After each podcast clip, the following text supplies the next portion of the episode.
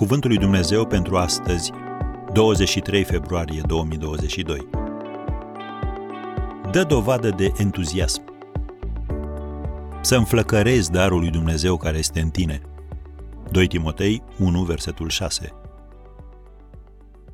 Dacă nu-ți păstrezi entuziasmul, viața te poate doborâ. Un loc de muncă care te-a entuziasmat la început poate deveni monoton.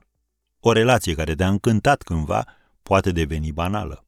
O umblare zilnică cu Dumnezeu care odinioară te inspira, te poate face să o duci mai departe doar din inerție.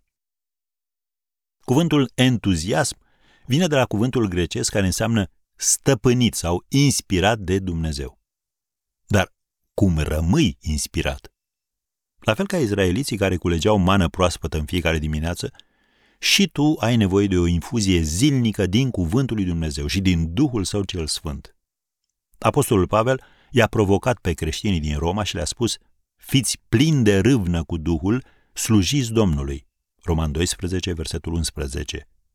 Și celor din Galatia le-a scris în capitolul 4, versetul 18, este bine să fii plin de râvnă totdeauna pentru bine.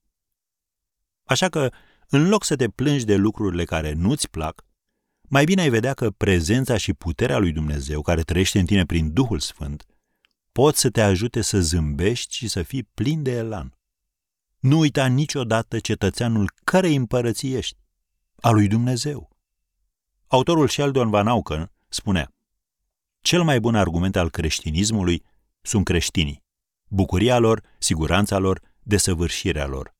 Însă cel mai puternic argument împotriva creștinismului sunt tot creștinii când sunt posomorâți, lipsiți de bucurie, fățarnici, îngânfați, înguști și impulsivi. Am încheiat citatul. Viața creștină nu este menită să fie doar o călătorie spre mormânt, cu scopul de a ajunge în siguranță acolo într-un trup bine conservat. Nu! Viața creștină este o cursă spre cer, epuizantă, dar palpitantă, cu împliniri, satisfacții și hopuri, la al cărei final vom striga de bucurie extraordinar, ce cursă!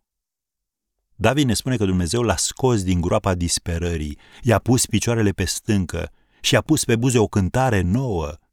Vezi Psalmul 40, primele trei versete. Oare nu a făcut el același lucru și pentru tine? Așadar, dă dovadă de entuziasm.